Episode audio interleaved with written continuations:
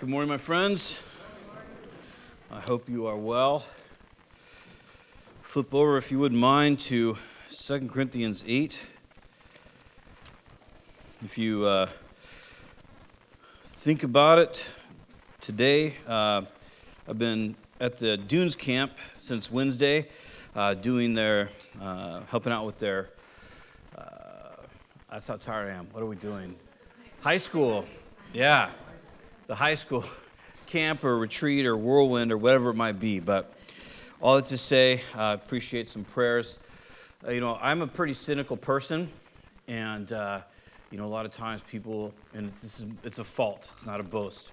But a lot of times people will say, you know, oh, God's doing this great work, and because I'm sinful, I'm like, really? Is He really doing a great work? I mean, I'd like to think so, uh, but I always have this kind of, I don't know, brokenness or check or whatever. Uh, but I actually really think that God's doing a great work. I mean, who knew? Who knew the Holy Spirit had power?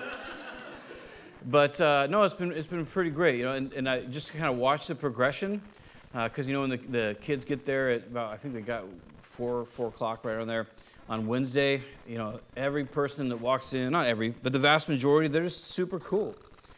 Super cool, and uh, everything around them is lame, and, you know, just like we were. And then, uh, you know, like after night one, you know, you get a few like worshiping T Rexes where they're like, right? And then night two comes by and somebody gets a little crazy and is like, you know? And then, uh, you know, last night, by the time we got to last night, I would say 90% of the teens are just uh, essentially have their arms around each other's shoulders and they're just singing and uh, coming up for prayer. And so it's just been, it's been cool to see. Um, God's doing a great work. So if you would, if you think about it, tonight's the last night, and so after this, um, I'll be leaving here, going back up there, and then uh, they shove off on Monday morning. So tonight we're just going to talk about. Uh, last night I just talked to him about essentially like how do I move on from a camp high, and uh, and then tonight we'll be talking about the Holy Spirit's power and how uh, He wants to fill them. So I'll take prayer for that. So, because of that, I take no responsibility for what I say here this morning. Just kidding. So, 2 Corinthians 8 and 9, we're going to try to do the impossible here, and we're going to try to go through two chapters. I know, I know. Mock as you will. That's fine, I deserve it. But it's actually it's one collective thought. It's, it's the largest, actually, in the entire Bible, but specifically in the, in the New Testament, it's the largest section on giving. So you're thinking, if you're thinking to yourself today, oh, every time I go to a church, they're talking about giving, this is your own fault because we go through the scripture verse by verse, and it's just where we happen to be today.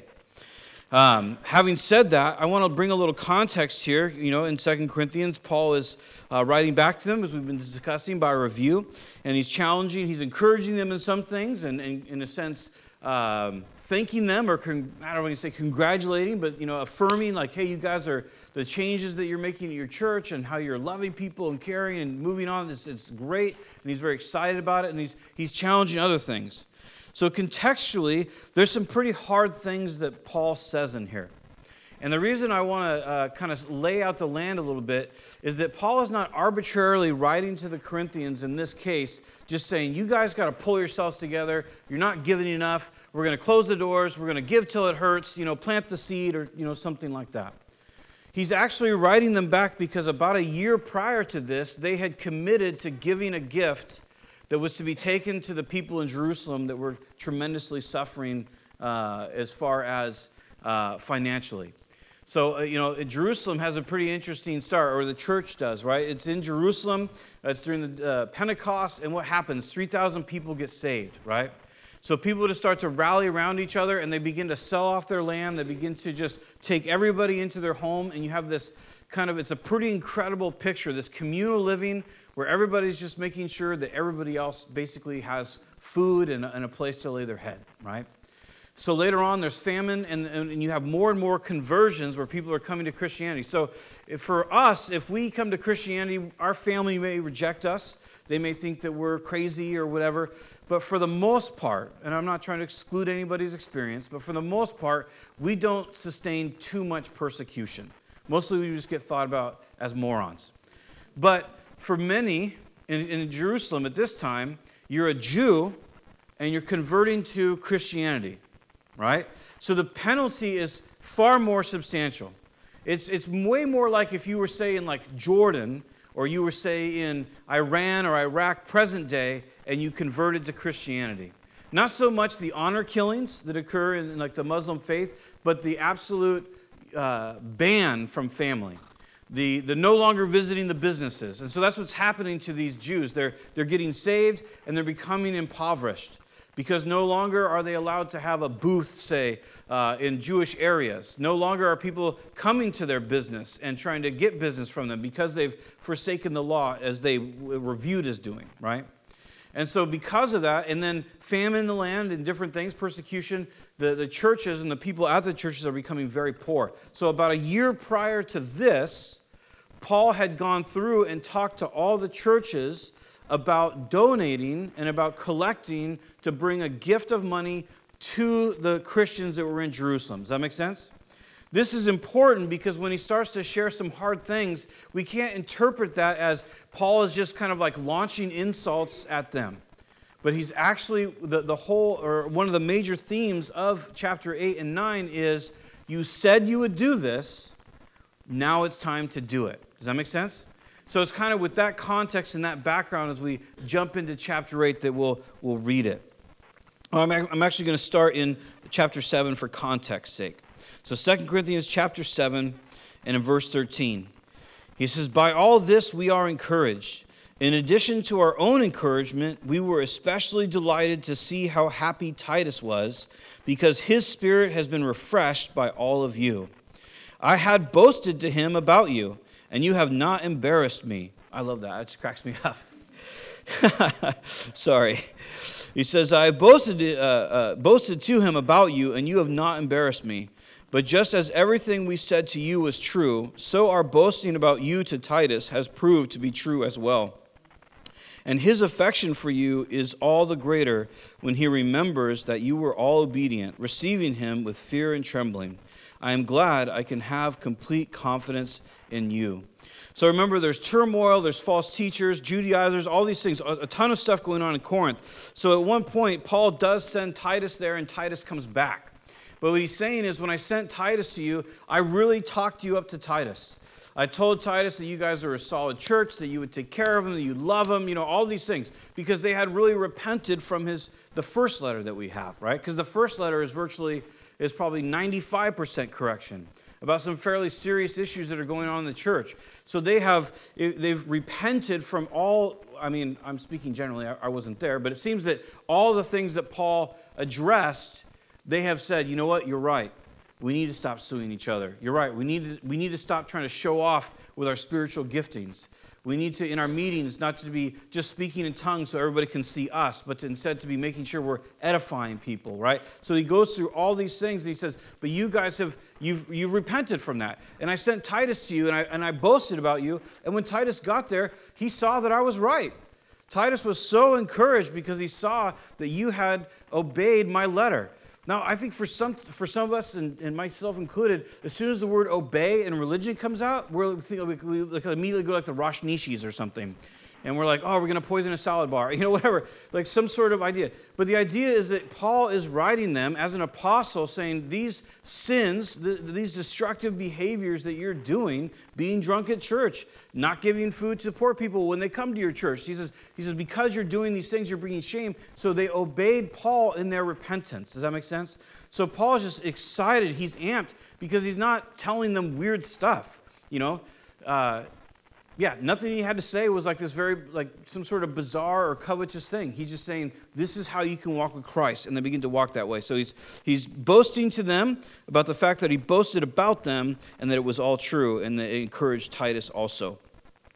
Verse, or chapter 8, verse 1 says this And now, brothers and sisters, we want you to know about the grace that God has given the Macedonian churches in the midst of a very severe trial, their overwhelming joy and their extreme poverty welled up in rich generosity. For I testify that they gave as much as they were able, and even beyond their ability, entirely on their own. They urgently pleaded with us for the privilege of sharing in this service to the Lord's people. Now, again, this is where the context is important. When we keep, when we keep reading, he's going to explain about why he's talking about Macedonia. So, if we had a map and we looked, Macedonia is essentially northern, it's, it's modern day northern Greece. And that's why you read about he goes to the Bereans and Philippi and these places. That's, that's Macedonia. Macedonia, it was not a very affluent place. There wasn't a lot of money there. Um, and, and from extra biblical historical sources, there's a good chance there's actually famine and other uh, problems, uh, uh, financial problems, and, and so forth, economic problems that are happening in Macedonia. So Corinth is in the very south of Greece. It's on this little isthmus uh, that's in the very south of Greece. And later on, he notes that they're in Achaia. So Achaia is kind of this giant island that is south of Greece, and then you have the rest of Greece. And Corinth is right in this little strip of land. Corinth is exceedingly affluent, lots of money in Corinth.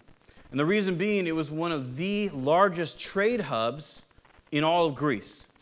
Because it was, since there was such a giant island underneath them, and there was the mainland above them, and so you kind of have Italy over here. I'm sure you're picturing this great, right? So here they are.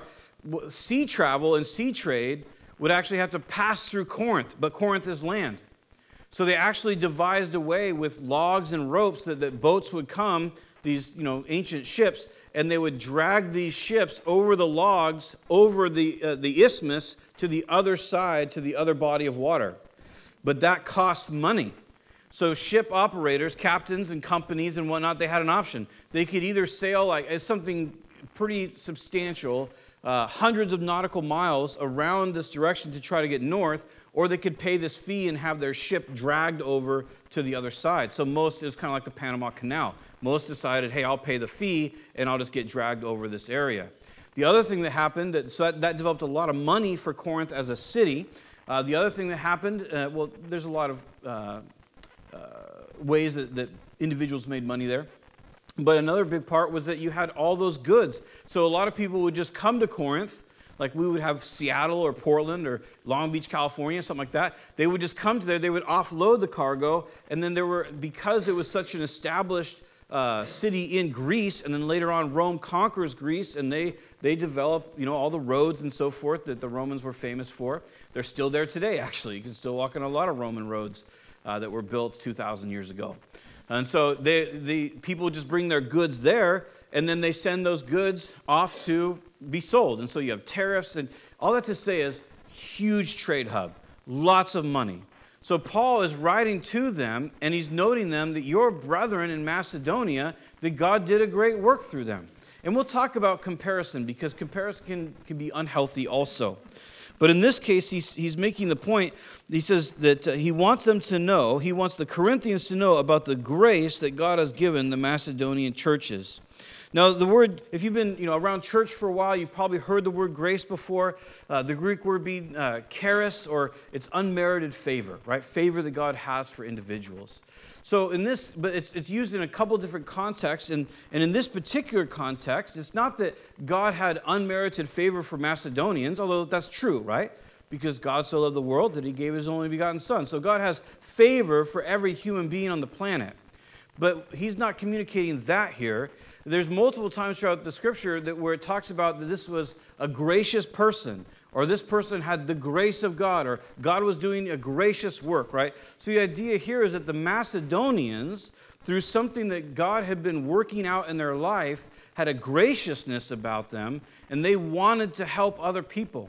You know, one of the things about, you know, if you've ever been super hungry, most of us uh, that have ever gone through something like that are happy to help people who are hungry, right? If you've felt need in your life before, you are oftentimes just naturally more willing to, to part with something. So that could have been part of it because they, they knew real poverty. It's also the fact that God's working in their life, and, and you know, part of the, uh, even the fruit of the Spirit is being a, a is giving, having a, a gift of giving and being able to give. So, but he's pointing out to, to Corinth, this incredibly affluent place. We know that there's many wealthy people that go to the Corinthian church because in 1 Corinthians, he tells the wealthy people, stop having potlucks and eating all your food in front of poor people and not giving them any food. You're shaming them. Right? So we know that there was money at the church. We're not making stuff up here. So Paul, he's pointing out, he says, look, these churches that are going through a severe difficulty, they decided that they wanted to give. It says that they, their extreme poverty welled up in rich generosity. So there was something that they understood about poverty. Then they, when they heard about what's happening in Jerusalem, that first, you know, about a year ago, they say, We're in. Evidently, and this I want to be careful here because we don't want to read too much into the passage, but in verse 4 it says, They urgently pleaded with us for the privilege of sharing. So whether Paul was like, Whoa, come on, guys, you guys have nothing keep your money, or however it went down. But for some reason, the Macedonian churches went to a place where they felt like, no, Paul, please let us give money. You know, there's lots of types of giving. This is money. So he's saying, please let us give money. Let us help the Jerusalem churches. We want to be part of this so bad. That's what's happening. And in verse 5, he goes on from there and he says, And they exceeded our expectations. They gave themselves first uh, of all to the Lord, and then by the will of God to us also. So, Paul, in, in between chapter 8 and chapter 9, is going to talk about quite a few aspects of, of being a giving person. And the first aspect that he notes about these people that, that they had a gracious lifestyle, that God had established something in their life, and that they were gracious to others. They had a grace about them. The second wing is that they that somehow uh, the dynamic of them being impoverished made them want to give all the more. And now he says that they were yielded to the will of God. That he says there that they gave themselves first of all to the Lord. And this is, I think, a key component if we're going to be giving people. Let me just make a side note here. This is not a sermon so that you guys can give more. We have a very generous church. And we're not banging the war drum here so that, you know, try to get more money out of you guys. That's, that's not the, the goal at all. And just to let you know, I have no idea who gives and who doesn't. I never look at the money. I have a card that I can buy supplies for the church and so forth, but it's other people that count the money. Uh, I think twice in my life, or maybe three times, I've seen one check, and it was when we first started. I didn't know you could send bank checks in the mail. And so I got this letter from the bank, and I was like, uh oh. And then I opened it, and it was a check. So, from someone else. All that to say is, I really don't want to go through this and people feel like, oh, you're trying to get money out of me. Keep your money. God is faithful, uh, you know, and, and we have a very, very generous church. We're just talking about what Paul said to Corinth. That's all we're talking about. And we're relating it to us and how we can be, uh, as individuals and as a group, uh, a people that give. Uh, so forgive me for the side note, but I, I really want to not have that kind of concern. So he says there, they gave themselves to the Lord. When we give ourselves to the Lord, what does that mean? Well, number one, it's, it's like an offering, right? We're saying, hey, I'm yours. You can do with me what you will. So if I'm given to the Lord, and, and obviously this is a process, right? We get saved, and, and then there's times where we're like, I'm the Lord's. I am 100% the Lord's. And then, whether it's temptation or whatever, something occurs in our life, and we're like, eh, I'm good for now. Right? But then the Lord gets a hold of our heart again, and we go, No, I'm the Lord. So we're not saying that was, this was a once for all thing, and they, they were just, they never, no. They were as a habitual life saying, I'm God's. He can have His will in my life. So that's the first step if we're going to be cheerful givers, which is where we're going here, what it says, is the idea that I am the Lord's and everything He's ever given me is also His, right? And so my paycheck is the Lord's. My house is the Lord's, right? My car is the Lord's. What does that mean practically? It means if God calls me, for example, in, in uh, uh, one of the huge emphasis for church leadership in 1 Timothy 3 is hospitality, right? So, one, and, and when we see the, the huge emphasis that we see in the beginning of the church is hospitality, right? The church didn't grow because everybody had a Bible. No one had a Bible. No one, very few people even owned a Torah. The church didn't grow because people, you know, painted Bible verses on benches, which is fine. I'm not criticizing that. There were no Bible verses in the Old Testament. There weren't any verses yet. The verses hadn't been installed in Scripture yet. That was much later. It grew because people were like, oh, you know Jesus? I know Jesus. Do you want to come over and have lunch with me? And then they sat down and debated Calvinism. No. they just sat down and loved each other, right? Because everybody else hated them. Everybody else is like, You're forsaking Jehovah. You're forsaking. You know, they just got together and they loved each other. It's what they did. And they did it without the Bible, without a bunch of structure. I'm not advocating for structureless church. I'm not saying that's where we want to go. I'm just saying that that's how they did it. They did it with love and with hospitality. So when we say things like, My car is the Lord's, that means that I can pick someone up and go to church because it's not my car. It's not my fuel. If someone needs a ride, I can go get them. That means that if there's someone hurting in the body, I can have, you know, I can provide maybe some food for them because it's not my food, it's not my house. Now there's there's wisdom, right? So we're not saying there's no wisdom, and we're going to get into that too. You know, I, I don't like, personally. My wife hates this. I always pitch up, pick up hitchhikers when I'm by myself. I always do. If I see someone on the side of the road, I pull over and I pick them up, and I'm like captive audience, baby. You know, how are you doing?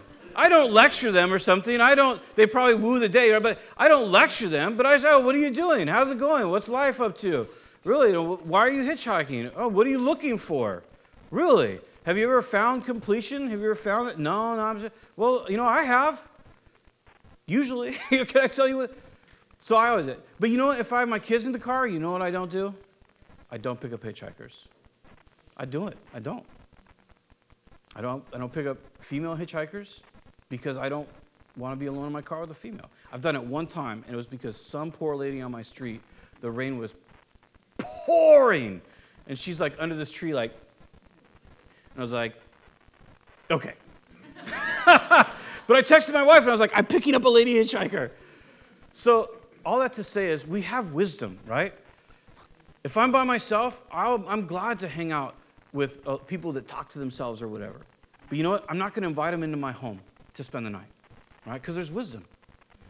But it's, it's, those are things because I, you know, I, I established that standard for myself because I believe that my first calling is to my family, to protect and love them. But then after that, everything else is the Lord's, right? So that's how we practically look at things and say, hey, this, this is not my stuff. This is the Lord's stuff. So Paul is saying, he said, first they gave themselves to the Lord, and then he says, then by the will of God also to us. And this can be one of those statements that may be grate on us, like, oh, the will of God was for them to be, in a sense, listening or obedient or devoted to Paul. Yes. As an apostle, as an authoritative figure, which I am not referring to myself as, but as Paul in that scenario, he was leading the charge among the Gentiles for the New Testament. So when he calls them and he says, hey, these are some things that need to change in your church. And again, he often quotes the Old Testament to do that. He's showing them this is God's will for you. So he's, he's, he's thankful and he's encouraging them that by the will of God that they yielded to him and his brethren, to Titus and the visit and so forth. Verse 6 says, So we urge Titus, just as he had earlier made a beginning, to bring also to completion this act of grace on your part but since you excel in everything, in faith, in speech, in knowledge, in complete earnestness, and in love, we have, uh, in the love we have kindled in you, see that you also excel in this grace of giving. Now, so he, he tells them, he says, We urge Titus. So when Titus in this, at some point comes to visit them, they told Titus, when you go there, make sure they complete the commitment that they made make sure they finished what they said they would do. Did you guys catch that? That's what he's saying.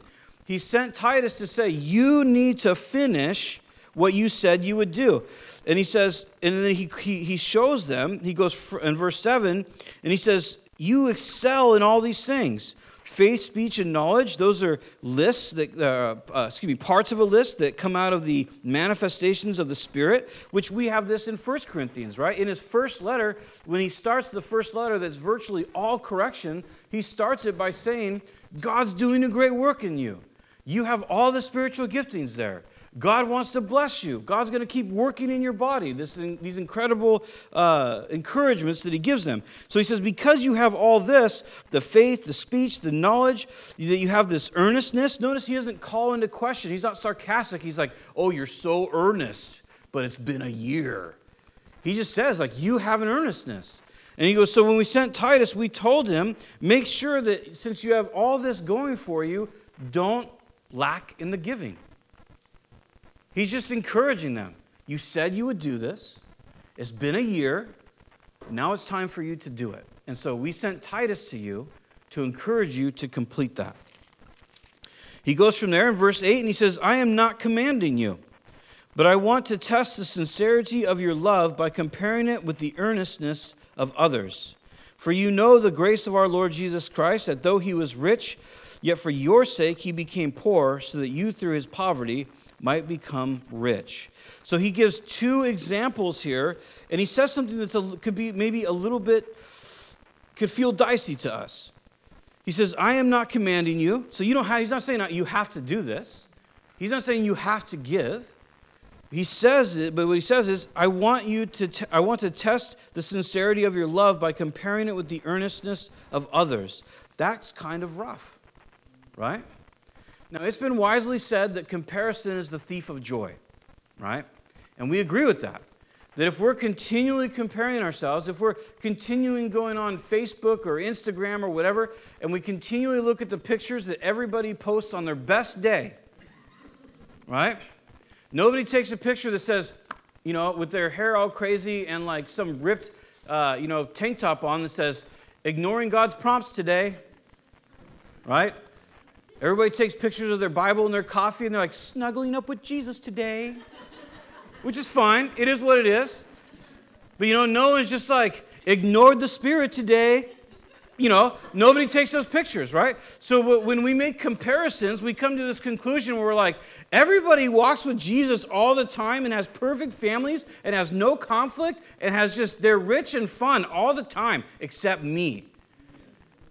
So that, when we do that, that's a thief of our joy, right? Or if we look at someone else, we say, oh, they're better this than me, or they're better that than me.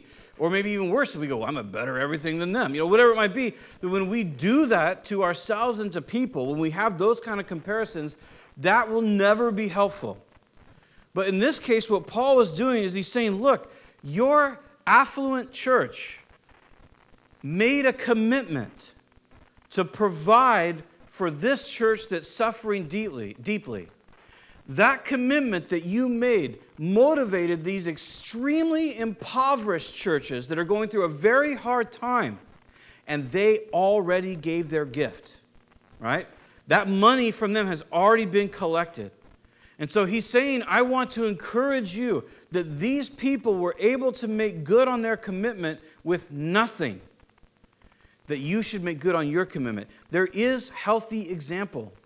We can see people in our life that are filled with the Holy Spirit, they're filled with the Word, they're filled with love, and we see how they operate with others. And instead of saying, oh, you know, comparing ourselves like, oh, they're better or they're this, they can be examples instead, where we say, wow, I see that in them, and I want to emulate that, right? I see how they treated me, and I want to emulate that, or I don't want to emulate that, right? I don't, I don't want this as part of my life. So there's, there is a good place, for example, Paul says things like, be an imitator of me as I am of Christ, right? So when we observe people in our lives or concepts in the scripture where we say, I want that, that is healthy. It is unhealthy when we try to ascribe everybody's life as being perfect or worse than ours or something like that and then make a judgment with it. You see what I'm saying? You guys see the difference there? So Paul is just saying, I'm comparing you to these churches. We might find that offensive uh, because pretty much in our society, if someone says anything negative to us, it's, it's, it's usually pronounced as hate and terrible and all this. But Paul is just telling them look around you. Look what God is doing. Look what God has done in Macedonia with nothing. Now imagine what you guys could do through the grace of God with a gracious gift. That's what he's doing. It's, it's not harmful to be challenged in that way. The second example he gives in verse 9 is kind of the you know, ultimate Sunday school mic drop. It's Jesus. And he says that Jesus became poor so that we might become rich, right? So Jesus, he left heaven, which we have some imagery of what heaven was like. It seems like a very pleasant place, right? Seems like a happy place. Seems like everybody's pretty stoked. There seems like there's a lot of, you know, you look at the, the throne in Revelation, and it's got like an emerald hue around it and a diamond hue around it. And then you have, you know, uh, the, you know, the, the 24 elders, all this different imagery we have in heaven that it makes it an incredible place, right? Not to mention the fellowship with God and, and the, the receiving, being completely loved, and uh, you know, all the different things. So Christ, who is rich in all of that, came here, which feels a little different than heaven is described, right? Here we have conflict. Here we have hatred. So he goes from being from, from loving people and interacting with people, souls in, in heaven, to coming here to be sweaty and get spit on, to be dirty and sandy, to be flayed open, to be crucified. So the picture that Paul gives is that look at what Jesus did. That he forsook everything that would enriches and became poor so that we could have all of the riches, right, in Christ. So the first example is that God's grace has done this great work in other people, and He wants to do that in you too. And the second example is look how Jesus lived for us, and we want to emulate that. From there, he says in verse 13, Our desire is not that others might be relieved. Oh, I'm sorry, I, I skipped a part. In verse, uh, in verse 10, he says, and, and here is my judgment about what is best for you. Does that grate on you? Paul writes him and says, I'm going to tell you what my opinion of what you should do is. That's like fully anti American. I'm very pro America. I love America. I've only been to a couple other countries that were first world countries, and I like this one the best. But let's be honest. For many of us, our culture is based on rebellion. You're going to tax our tea? Watch this. Right? Hold my tea and watch this. You know, a big part, if you read some of the letters between uh, the forefathers and, and uh, England, a big part was that the United States wanted to move east in, in, in the colonies. And the King of England said, no, stay where you're at. Don't mess with the indigenous people. And we were like, nah, we're not going to do that. So, like a lot of what happened is our country is founded on rebellion, and it was it was propagated in the in the churches from pulpits, where guys like Thomas Jefferson, who didn't even believe the Bible, would come to churches and preach from different verses about how we should take and do these different things and, and preach rebellion. Now, are you anti America? Not at all. Did God do something great, even though we had a revolutionary war that was based on wanting to expand east for the most part? Because religious freedom was already a thing. Once the pilgrims left England, it's not like King George followed them over and was like, stop being Protestant. It was mostly about land and money. And when someone told us we couldn't, we were like, nah, bro. We're going to do us. And we have a great nation, and I'm not disappointed by that. I'm just trying to point out that a big part of our nation's tradition is rebellion. And it's in us also. Or somebody writes us a letter and says, Let me tell you what I think you should do. We're like, Murica. No, you didn't. Right? But here's Paul because he cares about what God is building, and he cares about what these, uh, how the churches in Jerusalem are doing. He cares about how the Corinthians are doing. He cares about God's kingdom being built. And he just says, I want to tell you what I think you should do in this situation. He already told them they didn't have to do what he said that he thought they should do. So he says here, This is my judgment about what is best for you in this matter. Last year, you were the first not only to give, but also to have the desire to do so.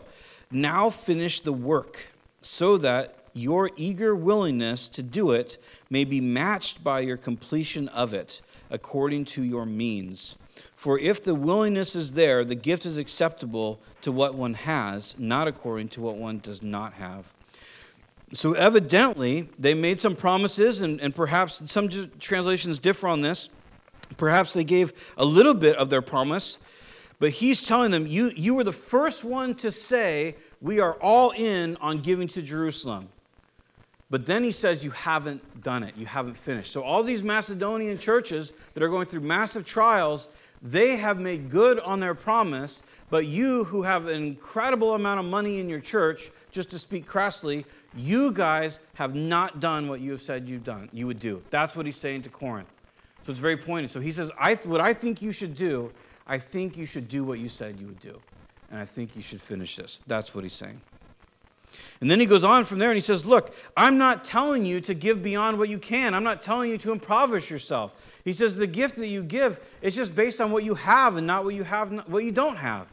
God's not asking you to sell everything. He's not asking you to live in a trash can. He's not asking you to become homeless. He's not doing that. He's saying, make good on what you said you would do according to what you can do, right? That's all he's saying. He goes on in verse 13, he says, Our desire is not that others might be relieved while you are hard pressed. He says right there, we're not trying to make sure that everybody else has your money, but then you guys become impoverished. That's not the goal at all. He says, but that there might be equality. At the present time, your plenty uh, will supply what they need, so that in turn, their plenty will supply what you need. The goal is equality. As it is written, the one who gathered much did not have too much, and the one who gathered little did not have too little. So Paul goes on to say, we're not trying to impoverish you and try to give it to them to make them wealthy. We're not trying to make your life hard so that these people can have a bunch of you know, uh, money and stuff. He says, what we're trying to do, we're trying to make it so that there's equality. Now, in, in 1 Corinthians, or excuse me, in 1 Timothy 6, when Paul's writing to Timothy, he makes a, a little statement, and it's a different context. So I'm just taking something from a different context and, and making an application here. And what he said was, with food and raiment, we will be content. As a servant of God, he says, if you have food and you have clothes, then there should be contentment with that. And that's probably a whole other sermon that we could deal with another day because that's probably an, a, an atomic bomb of difficulty for us in our flesh. But he says that's what we're to be content with. So if we look at what Paul is doing, he's not saying, Corinthians, sell everything you have so I can put these guys in upscale Jerusalem condos, you know, in the nice neighborhoods or whatever. What he's saying is, let's make sure these guys have food and clothes. Let's make sure there's equality, that everybody in Jerusalem gets to eat, that everybody in Jerusalem gets to have some clothes. And this is at a time where if you have, uh, you know, two, two like man robe things, you're rolling deep. If you have a change of clothes, you're doing really well for yourself. If you were to have like Sunday shoes or something, they weren't even a thing yet. And I'm not saying I'm not saying like if you have more than one shirt, you're in. I'm not making any standards for us. I'm just saying that Paul's not he's not advocating for this huge thing. He's just saying let's make sure that there's equality in the churches and these people aren't going completely without, and we're just living in this complete excess. That's what he's saying. So from there, as we move forward, he says, uh, he gives the example, and this is so this is our third kind of concept. He says, As it is written, the one who gathered much did not have too much, and the one who gathered little did not have too little. This is a quote from when the manna began to appear for the, in the Old Testament. So if you remember, Israel gets brought out of Egypt. They kind of snack on what they brought out of Egypt for a while. And then as they're gathering, wandering through the desert, eventually God starts to provide them manna. It's this thing that, that looked similar. It was like a wafer and it tasted like honeycomb. And so every morning, when they got up in the morning, the dew uh, from the night before would leave this honeycomb on the ground. And so what they found was, what, what God told them through Moses was, just take what you need. And the scripture tells us that there, there, there, were people that when they came out of their tent, they gathered a ton. And they made sure they had a, a bunch. And everybody who did that never had anything left over, is what the scripture says in the Old Testament. They, they never had leftovers. They gathered a ton, they never had leftovers. And then it says there were other people that just went out and gathered what they felt they needed. And those people always had an abundance. So, the implication and, the, and the, and the application and the reality of what happened in the Old Testament is that if you, out of fear, continued to try to stack to yourself, you ended up with just enough to not be hungry. But if you just went outside and said, Well, you know what? I just want to take what I need. I'm not going to rip off the manna from, from Bob's tent over there. I'm just going to take what I have. Then you never had any lack and you were always full. That's the illustration that he gives. So it's, it's about more about the heart than it is about the amount. Does that make sense? So he quotes them, and, he, and he's quoting them to, to Corinth, and he's making the point like, he's starting, and this is the beginning of more, where he's saying, like, you're not going to outgive God. And if you try to collect to yourself or hold to yourself in order to have plenty, you will not end up with plenty. And we'll, we'll qualify that more. Because there are plenty of greedy people that end up with plenty and die with plenty. So we're not making some weird law that, like, if you're greedy, you won't have money. In our world, it's very much the opposite, right? If, if, if you give your life for money, there's a very good chance in the United States of America, you're going to end up with lots of it. Verse 16, but thanks be to God who put into the heart of Titus the same concern I have for you. For Titus not only welcomed our appeal, but he is coming to you with much enthusiasm and on his own initiative. So he says Titus was concerned just like I was. The concern is that you're not going to fulfill what you said you would do, right? That's the concern. So he said Titus was very much just like, yeah, I'm worried about that too. And then he's all enthusiastic about it, like, I'm going to go help these people. so he Titus, on his own uh, appeal, and uh, decides to go to them in enthusiasm. And in verse 18, and we are sending along with him the brother who is praised by all the churches for his service to the gospel. Yeah, we don't know who this is. He's never identified. But I feel like if you're going to go down in history, going down as the history as the guy that all the churches really like, seems legit. Seems like a solid title. I wouldn't mind having that on the old epitaph, right? Who was this? Who's buried here? I don't know. But it was some dude that all the churches liked. He was a solid person. She was a solid person. It says, For what is more, he was chosen, that is this, this anonymous person who's praised by all the churches. He was chosen by the churches to accompany us as we carry the offering which we administer in order to honor the Lord Himself and to show our eagerness to help. We want to avoid any criticism of the way we administer this liberal gift. For we are taking pains to do what is right, not only in the eyes of the Lord, but also in the eyes of man. So, Paul going on here, now he's talking about how they're going to handle the offering. And this is important because there's some humility here, right? Paul says that this person who's praised by all the churches was actually chosen by the churches and told to Paul, He's going with you. How would you feel? What if Paul says, I'm Paul? I'm the apostle. You can trust me. I'll travel alone with the money. It's no big deal. I'll make sure it gets there. I'm God's man. I'm good. Why in the world would you question me? You have to trust me, you know, or whatever the, somebody might be tempted to say. No, Paul just says, yeah, there's this guy. All the churches like him. The churches said, hey, Paul, take this guy along to make sure you're doing good with the money. Paul said, okay. I'm in. This is the kind of humility we want to have in a church, in, in a church leadership, and in a, in a, method for the money. You know, we take certain pains that, like for example, you know, we have a box in the back, and so uh, when that box in the back is emptied at the end of a Sunday, we go back there. I don't go back there, but two people go back there. They count it together. There's never one person with the money before it's counted. That never happens. There's always an accountability trail with the money because we want to be able to show anybody anytime this is exactly how it got counted. These are the two signatures of the people that counted it. And you can say well what if they steal the money? Then they steal it. I mean there just comes a point where are we going to all pile in there and count it? How many people i mean we want to be wise right? I'm not trying to make sarcastic jokes about not being wise but my point is like there does come a time where you have to say i'm trusting the lord right but if you want to see how the money gets spent, we, you know, we can print out a, pro, a profit and loss statement for you. You know, I can. I haven't got. We haven't looked at yet what the the VBS costs. Usually, VBS is between three and four thousand dollars.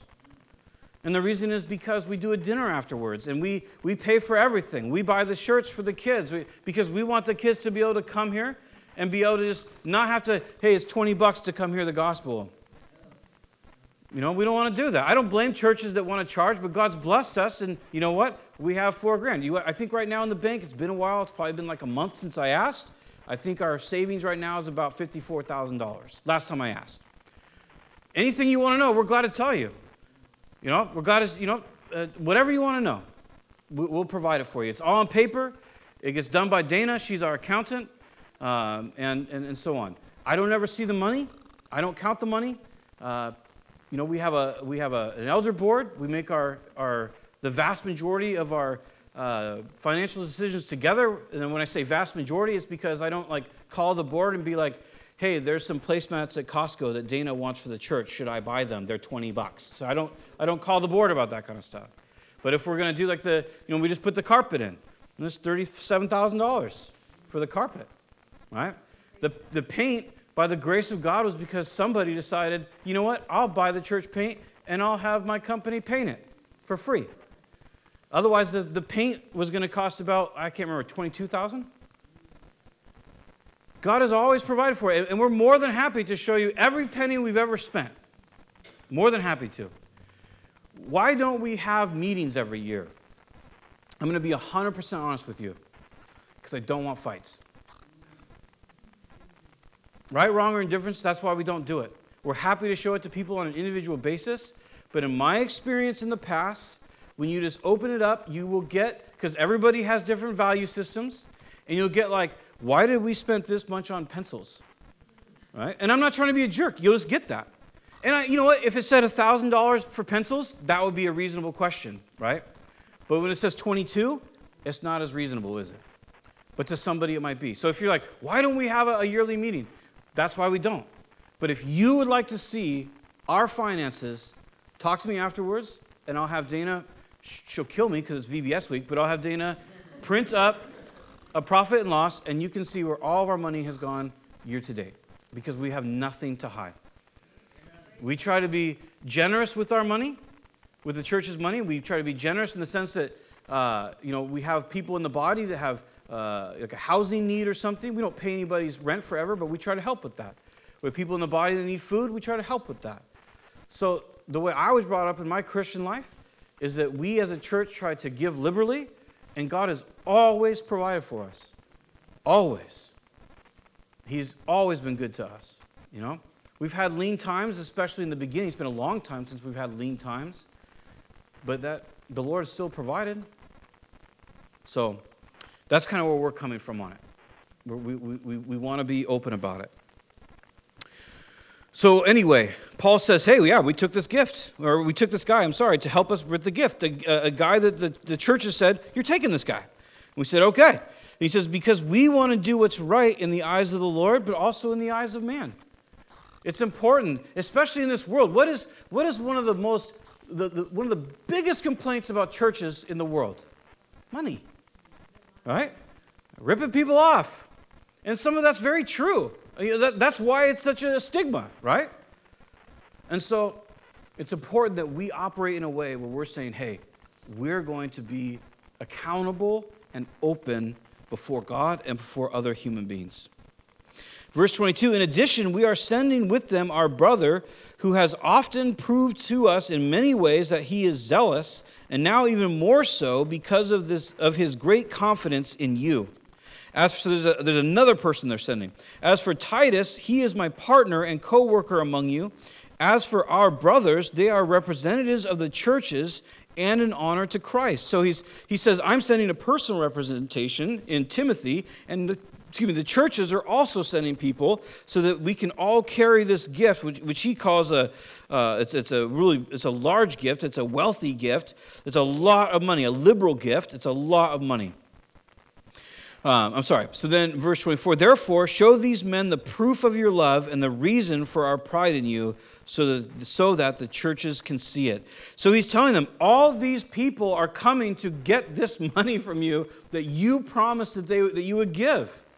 So when they get there, don't treat them poorly. Treat them well so that they can go back to their churches and they can encourage their churches that, that, that you guys are fulfilling what you said you would do.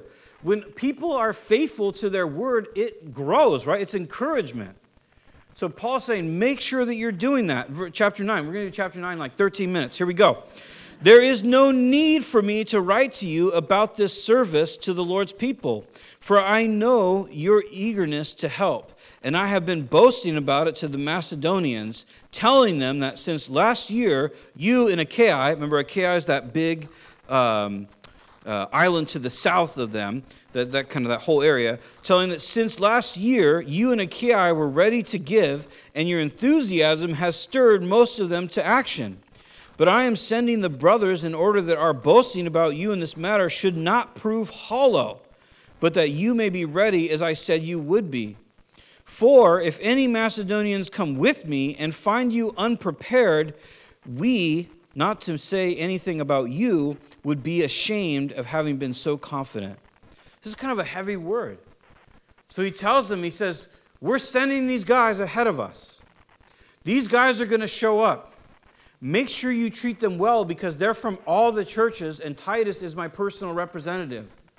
They're going to show up because I've been telling everybody around Macedonia how eager you were to help, and they already did. They already fulfilled. They basically said, Yes, we'll help, and then boom, they did it. Whereas Corinth said, Yes, we'll help, and evidently, maybe, depending, the translations differ, maybe they gave a little bit, but it seems to be more likely they, they said, Yes, we'll help, come back for it. And so he's saying, I'm sending these guys ahead to take the offering because that money needs to be ready when I get there. He says, if that money is not ready when I get there and the Macedonians get there, then I'm going to be shamed because I was talking you up in front of all these people. Not to mention, you're going to be shamed because you said a year ago that you would do this and you haven't done it yet. So while he's acknowledging their eagerness, it's interesting. He's not questioning it. He's not saying you're not eager. He's not saying you're not earnest. He's saying you had all these things, but now it's time to show that those things were real. Does that make sense? So, but it's still heavy. It's still difficult. It's, it's fidelity, though. So he goes on from there and he says, uh, verse 5 So I thought it necessary to urge the brothers to visit you in advance and finish the arrangements for the generous gift you had promised.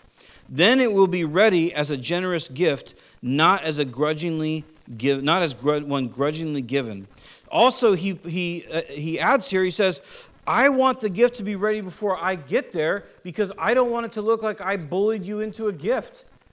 He goes, I don't want people to say, well, yeah, you guys finally gave this because Paul's here now. So he's not going to rip on your church some more and some more you know, letters. He says, No, I want it to be done before I get there so that everybody will understand you're not grudgingly giving it, that you're fulfilling gladly the commitment that you made. Verse 6 Remember this whoever sows sparingly will also reap sparingly, and whoever sows generously will also reap generously. Each of you should give what you have decided in your heart to give, not reluctantly or under compulsion, for God loves a cheerful giver. So now he gives another example and this is, or, or, premise, I should say, and this is all over Scripture. So he gives a, a farmer or an agrarian type of uh, metaphor. And he says, Whoever sows sparingly reaps sparingly, and whoever sows generously reaps generously. Right? So if I'm a farmer and I have a bag of seed, and I throw a couple seeds on the ground, am I going to have a massive harvest? No. I sowed sparingly, so I'm going to get sparingly, right? But if I have my bag of seed and I just start throwing seed everywhere, now I'm sowing generously, and so my harvest will be generous, right? Now, unfortunately, this is one of the, the, the, verses that gets misused by people all the time who just want money. I don't know how many flyers I've gotten over the years from different uh, ministries, even to our own church, where the heading is this. And then some, for some reason, the magic number is $1,000 or $2,000. And you got to plant the seed, brother. You got to plant it. And you plant the seed today of $2,000 and God's going to give you 4000 tomorrow. It's how it's going to happen. Praise the Lord, brother. We're going to do this. We're going to bring it in. We're going to plant the seeds, brother, and close the doors. We're giving till it hurts, my brothers, right? We're chuckling because that's real. It's disgusting, but it's real. And it's when human beings use the greed of other human beings to make giving an investment scheme to say, if you give now, then God will give more. If I'm giving to God so He'll give me more, something dramatic has gone wrong in my thinking. Because I'm not giving to get, I'm giving to bless, right? The only getting I'm hoping to get is maybe the joy that these people get to eat, right? That they get to wear clothes so it's important that we don't buy into people or ministries that will abuse these policies or these, these premises to come up with a twisted ideology, right? Instead, he's going to talk about the, the reaping, the reaping that we get. But first, let me see this. He says, Each of you should give what you have decided in your heart to give.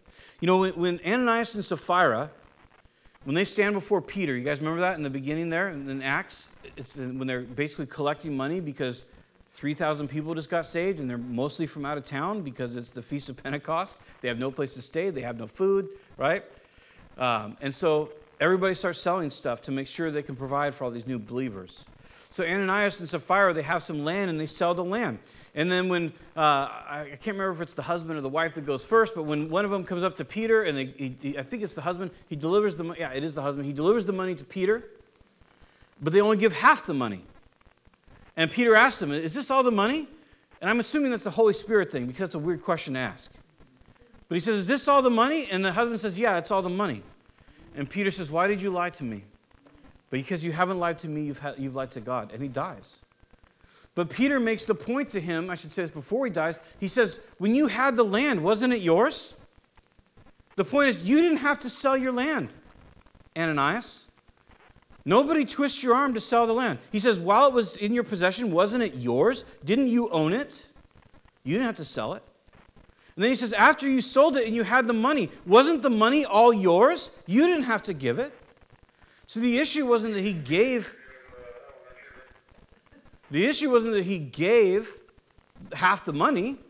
The issue is that he and his wife hatched a plan to try to develop status in the church as giving people. They tried to utilize money that they didn't want to get rid of to further themselves in the church. So much twisted stuff going on there, right? How they, how they were trying to find their satisfaction, how they found, found their identity, all these different things in front of other people. And so it's a different time. So the Lord, you know, validating Christianity, the Lord kills them both. They just die on the spot because they both tell the same lie. So in this, in, the, in what, what Paul's saying here is a very similar idea. Your money is yours. It's from God. It's given by God. He gave you the body and the brain that enables you to earn it. And all these things, but it's yours. So when you're going to give, if you're going to give, then we ought to give from a place of what we want to give, from what our heart says to give. Now he's going to address this because we might say, well, my heart doesn't want me to give, so I'm gold. I'll just keep what I want. That's not exactly healthy. He says there from verse, because he says, for God loves a cheerful giver. So he, he's not looking for people. The idea of a cheerful giver, it's where we get our word, the Greek there is where we get our word hilarious. So the idea is that like somebody who's like, is it time for the giving yet? Where's the box in the back?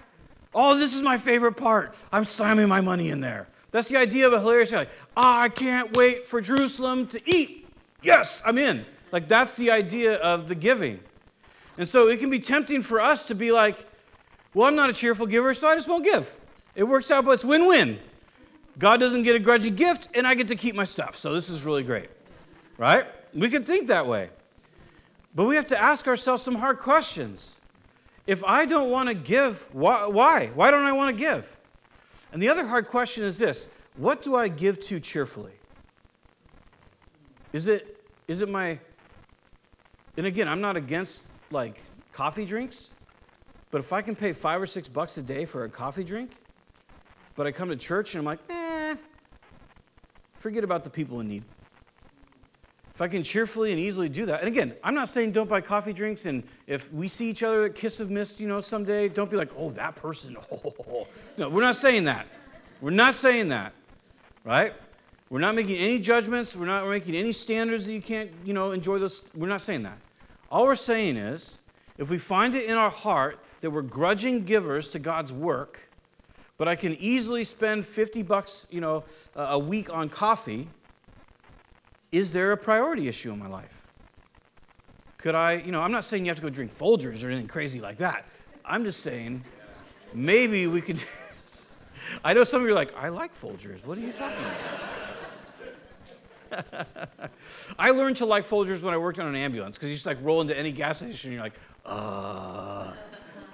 But all that to say is, where are our priorities and what are we able to give cheerfully? And if we can't give cheerfully to what God is doing, maybe we want to review that.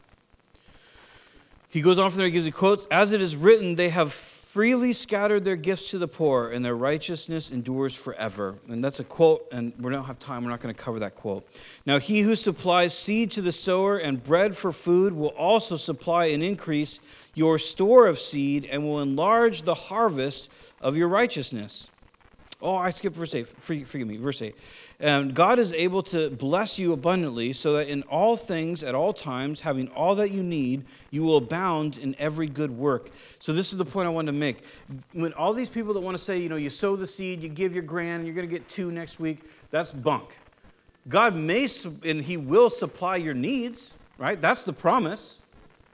But when you look at what the promise is, if you're a giving person, God will always give you what you need to be a giving person. He, you can never outgive him. You can never give too much to him.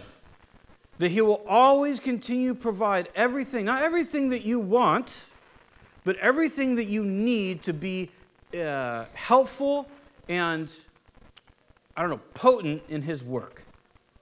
He'll always do that. We'll never outgive him. Then the other side of this in verse 10, what we just read, he says, that he will enlarge the harvest of your righteousness. Now, he's not saying that you'll become more righteous by giving, because we know that our righteousness is in Christ, right? We don't gain righteousness by works. That's never a thing. But the harvest of my righteousness, in other words, that there will be something, a fruitfulness that comes out of me obeying God. And will, God will continue to multiply that. That, that you and I can have influence in this world uh, of eternal value through filthy lucre. That's the implication there. It's incredible, right? That something as physical as money, when used correctly, can be something that God gets eternal fruit. It's 12 o'clock. We'll just read this last section here. This service that you perform is not only supplying the needs of the Lord's people, but it is also overflowing in many expression of thanksgiving. This money that you're giving is causing people to see God's goodness through you and they are worshiping God because of it. Is there a better fruit to get out of money? I mean, eating is nice, but spiritual, I mean, that's, that's legit. And then he goes on there and he says, Because of the service by which you have proved yourselves, others will praise God. And the obedience that accompanies your confession of the gospel of Christ, and for your generosity in sharing with them and with everyone else. And in their prayers for you, their hearts will go out to you because of the surpassing grace has, uh, God has given you. Thanks be to God for his indescribable gift. He goes on to say that when, when these guys show up to church, and all of a sudden the brethren start handing out money and food and the gift that you guys gave, it's going to cause these people to be so thankful to God. Then they're going to realize where this money came from and they're going to pray for you.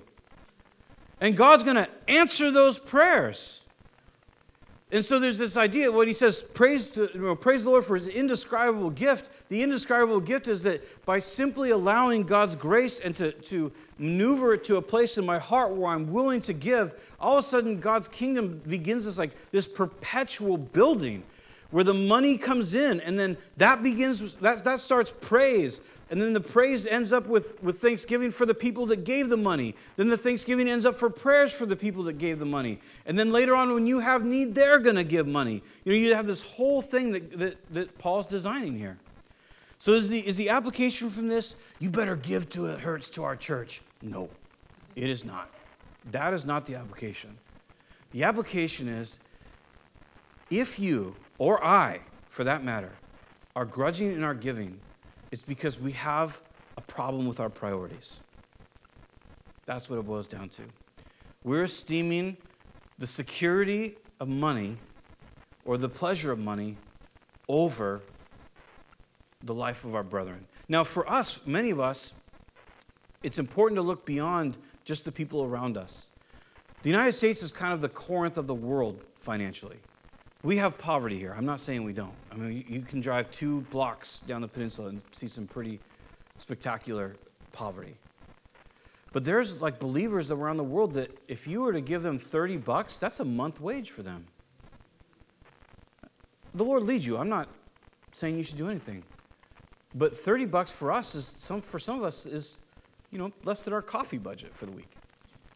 And to think that there might be somebody, some man or some woman out there, that if I provide that for them, they could have a full time job with the gospel in their country. It's just an idea. It's just an idea. Uh, again, it's hard because I'm not trying to pressure anybody, and I want you to know that. I'm just trying to give examples. So I don't want anybody to walk out here and feel like, oh, James is pressuring me to give his church money or some, you know, Samaritan purse or something. I'm not.